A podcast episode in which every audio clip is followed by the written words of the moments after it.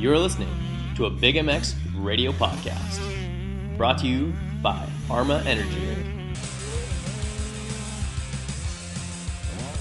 Welcome to the Arma Energy Update with your host, Brad Gephardt. That's me, Brad Gephardt, the host of the Arma Energy Drink Update. Here we go. This is our very first installment of it, and with us on the line is none other than the crew chief mechanic, the number one mechanic on the team, none other than Greg Albertson. Greg, how's it going? Oh, just stepping away to talk to you, man. Hey, appreciate it. Only going to keep you for about 15 minutes, if that's cool. Okay, perfect. Awesome, man. Appreciate you giving me some time. Basically, just wanted to kind of get your thoughts on the season so far, how your role has kind of changed with your brother going into surgery, and how you guys are going to move forward. Yeah, I mean, this season, Jimmy Albertson and Jimmy Sloan had started this deal together, but kind of feel really invested in it. So I've kind of taken over the role even before Jimmy got hurt as kind of a crew chief, doing all like the parts orders and dealing with sponsors and stuff like that. So I'm still wide open doing that stuff, and now we're just kind of all honing in and kind of focusing everything, our whole effort on Mitchell to go ahead and help him get the results he needs. And I don't think right now we're not planning on replacing Jimmy right now, so we're all just kind of working towards getting Mitchell the result that he's working for. All eyes focused on the 52 machine so far. The kid's got some serious speed so far. We've seen it in practice. Had some issues staying off the ground in the main events and some of his heat races. What does he need to do to correct some of those things? And is it just some jitters, or what is that? Yeah, it's not a lack of effort, that's for damn sure.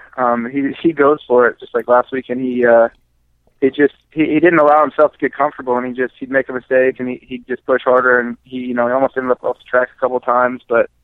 And that goes back to that old saying, like, we can work with speed, and he's got a, he's got the attitude to just, like, pin it to win it. So I think with him having that same that attitude, it's all about what we can do to just kind of get him calmed down and confident. And I think everything's coming. He's a young rider, and I think everybody kind of goes through that. So I think if he can go ahead and get some good starts and kind of get used to running up there to where he doesn't get the nerves, I think the small mistakes are going to subside. Absolutely. We can always work with speed, and I got to think that working with a guy like Mitchell has actually, throughout the season up until his injuries forced him out of the series, was really helping Jimmy kind of attack the track a little bit differently, having to chase that little 250F around. Yeah, it's good having two riders that are willing to ride together. I mean, we've got outdoors, it's easy to find. There's so many amateur kids and stuff that you can ride with, but for Jimmy, Trey's kind of on another level, so I think he kind of gives up sometimes on chasing Trey. So it's good to have somebody that Jimmy feels like he should be beating and faster than to go ahead and ride with. That way, it keeps him on his toes, and he's pushing every day when they practice together. As is Mitchell, because Mitchell's looking at Jimmy as an old racer that in his mind's probably hey, I need to be beating this guy. This guy's out, rolling around in 15th, 16th place. Like, I need to be kicking this guy's ass. And Jimmy's looking at Mitchell saying, oh, this kid's just a rookie, and I need to be, kicking his ass. So I think it's good for both of them. Little spirited competitiveness between the two of them. Good to see. Obviously, your role has changed a little bit from last weekend, getting a race bike prepped and ready to go. First of all, tell us a little bit about your season so far with Jimmy up until the end of his injuries, and where his injuries mounted to the point where he could no longer continue, and how has that changed in terms of your role going forward? My role has basically changed. Just I'm able to focus 100% on just making sure our other mechanic, Taylor Knight, at the moment, he has everything he needs for the bikes, doing, whether it's plastic or OEM parts, or, like next week I'll be rebuilding 450 engines and getting 450s ready for Mitchell to start doing 450 outdoor testing on. So kind of right now I'm just filling the gaps, doing whatever I got to do, and then, like I said, continuing my role kind of as a crew chief, and keeping the rig stocked up with all the parts and stuff we need to go racing. Well, that's excellent. Your brother went in for surgery yesterday, or possibly the day before, I believe, and I haven't heard anything back in terms of how successful it was, but of course he's in great hands with the doctors that did his procedures. Did he get both shoulders done at the same time? Like, I know that is an option, but did he get both done, or just the right shoulder? He was supposed to be having surgery today. After the doctor thought about it some more and looked at his x-rays, he pushed it back to Monday to give himself more time with his surgery. He was supposed to have a Friday afternoon surgery. He's going to now have a Monday morning surgery. That way the doctor, in case anything unforeseen comes up, he doesn't have to rush through the surgery. So Jimmy's actually, he flew up here just to kind of, be part of the team, help out the team, kind of help Mitchell out throughout the day. And just, like I said, with, we're a full-on team. You got Choo-Choo Racing or the Soaring Eagle RCH team. I mean, look, we've got a suspension engine guy here. We got me as crew chief. We've got Mitchell, and then we've got Jimmy as a manager / riding coach, and me here doing crew chief style stuff. So I mean, we've got a people say, oh, we got a privateer effort, and to a degree it is, but I think with the staff that we got right now, we're looking pretty good, and I think hopefully next year they won't be looking at us so much as a privateer team, because we've got all the tools to go ahead and get the results. So hopefully we can go ahead and get it done here in the next few races. Well, as far as I can tell, both Yamaha Motors USA as well as Motorsport.com and Fly Racing have really stepped up this year to help you guys out. What is it like to have those huge companies, such passionate companies about the sport, backing you guys and helping your privateer effort be a whole lot more legitimate and feel like and legitimately be a top contending team? Yeah, the Yamaha is just a great bike, so getting on the Yamaha straight off the bat put us at a huge advantage right off the bat to not have to worry about spending much money in the motor department, because the motors are already phenomenal. So with the Yamaha deal there, and then Wheels in Motion is the dealership we were running our Yamaha support through, and those guys have been phenomenal to us, because Yamaha had to work together with the dealership because they were out of budget to do anything with our team. So they pulled together, Wheels in Motion helping out a lot. We actually just get our bikes through the dealership like anybody else. So that's been great. Like you said, with Fly and WPS and then Motorsport.com, those are two huge sponsors for us, because it allows us to go ahead and take on other sponsors on product trade stuff, and they work with us doing product trades. So the ability of having those guys not only helping us out, but on the product trade side of things, it's more appealing to other companies that we go to sponsor us, such as our handlebar company like Mika Metals or GT1 filters, W Wheels, companies like that. Well, W they do all their own distributing, but any company that we can help get sold product through Motorsport or WPS, it lures smaller companies like that in trying to get distribution, just because they know the reputation that WPS and Motorsport.com have. Oh, for sure. As far as your brother, he's coming out to the race. He's going to be a part of the team. Is there at all a chance ability that he pops out a shoulder while signing an autograph? I know. His shoulder's been all right. It's just it came to a head this last weekend, and it's just dangerous for him to be out there. He even said when he got here this weekend, he goes, "I've ridden with my shoulder hurting worse." And it's tough for him because he's put all his berries into this, all his everything that he's got. Yeah, he's all in on this team. So he's not drawing a salary in the moment for the team. The only money he's making is what he was doing racing. So he's definitely all in on this deal, and we're all excited about Mitchell. But yeah, it was funny because he said, "Oh man, maybe I just go line up and make my money, so I got a little extra money to live on." So we're all in on this deal, and it's a bummer Jimmy can't race, but at the same time, I think that mentality of needing to race to make a living has kind of held him back from getting his shoulder fixed in the past. So I think now that it's come to his head and it's an issue that he has to address, then coming into next year, I think he should be feeling and doing a lot better, just because I don't think he realizes what it's like to have a shoulder that functions properly. I mean, I think this has been 7 years in the making, so hopefully when he comes back, he can trust his body a little bit more. No joke. It was the third weekend in a row that thing had popped out, and the third time being the most difficult time to put it back in. I know myself, I had a shoulder that would pop in and out all the time, and I never went less than 2 weeks rest on it before racing. And Jimmy did 3 weekends in a row, and even I believe he even lined up last weekend during the night show because he did qualify for it and spun some laps out there. So just to put some sponsors out there, make some cash to be out there. What's it like working with your brother, who you know is putting in a gutsy performance like that? Yeah, I mean, like I said, it's I love working for my brother, and it's cool. You said you've done a shoulder. I've had a shoulder out. When that thing's out, I mean, it's excruciating pain. So I can sympathize with him every time he pops that thing out, and it does amaze me every time he wants to get right back on that bike. So yeah, he's excuse my French, but he's a tough son of a bitch when it comes to that thing.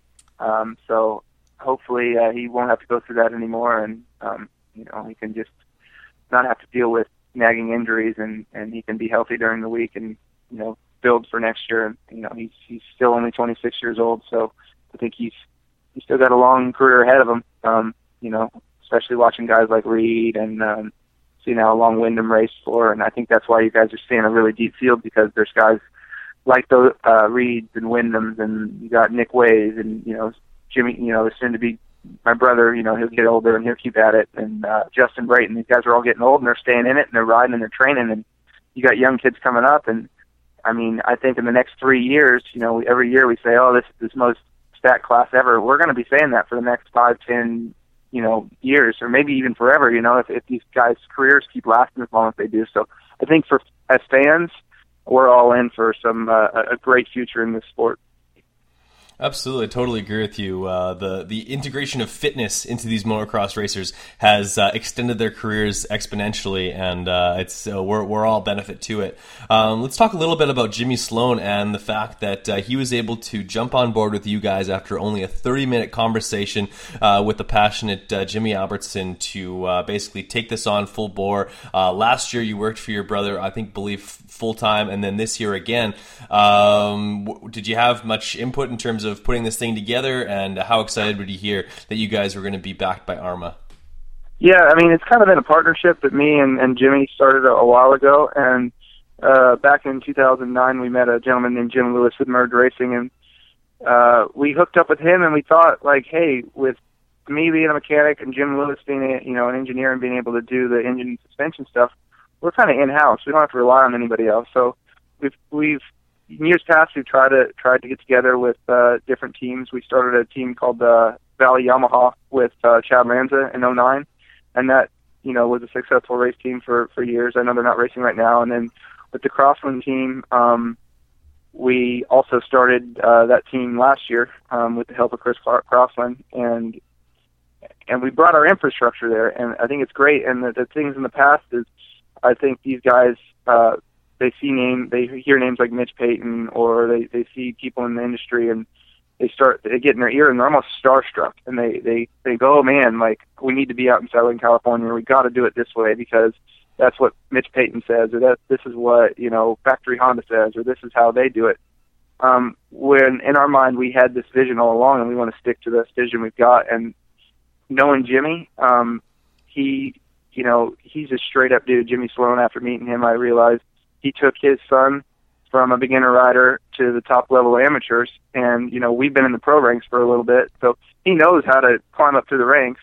And with me and Jimmy being in this professional motocross and supercross series for the last 7-8 years, we've got a good idea how to run it. So working together with Jimmy, we're in a position to where we can teach him a lot about the pro ranks, and he's to the point where he's been in the industry so long, he's not starstruck by these names.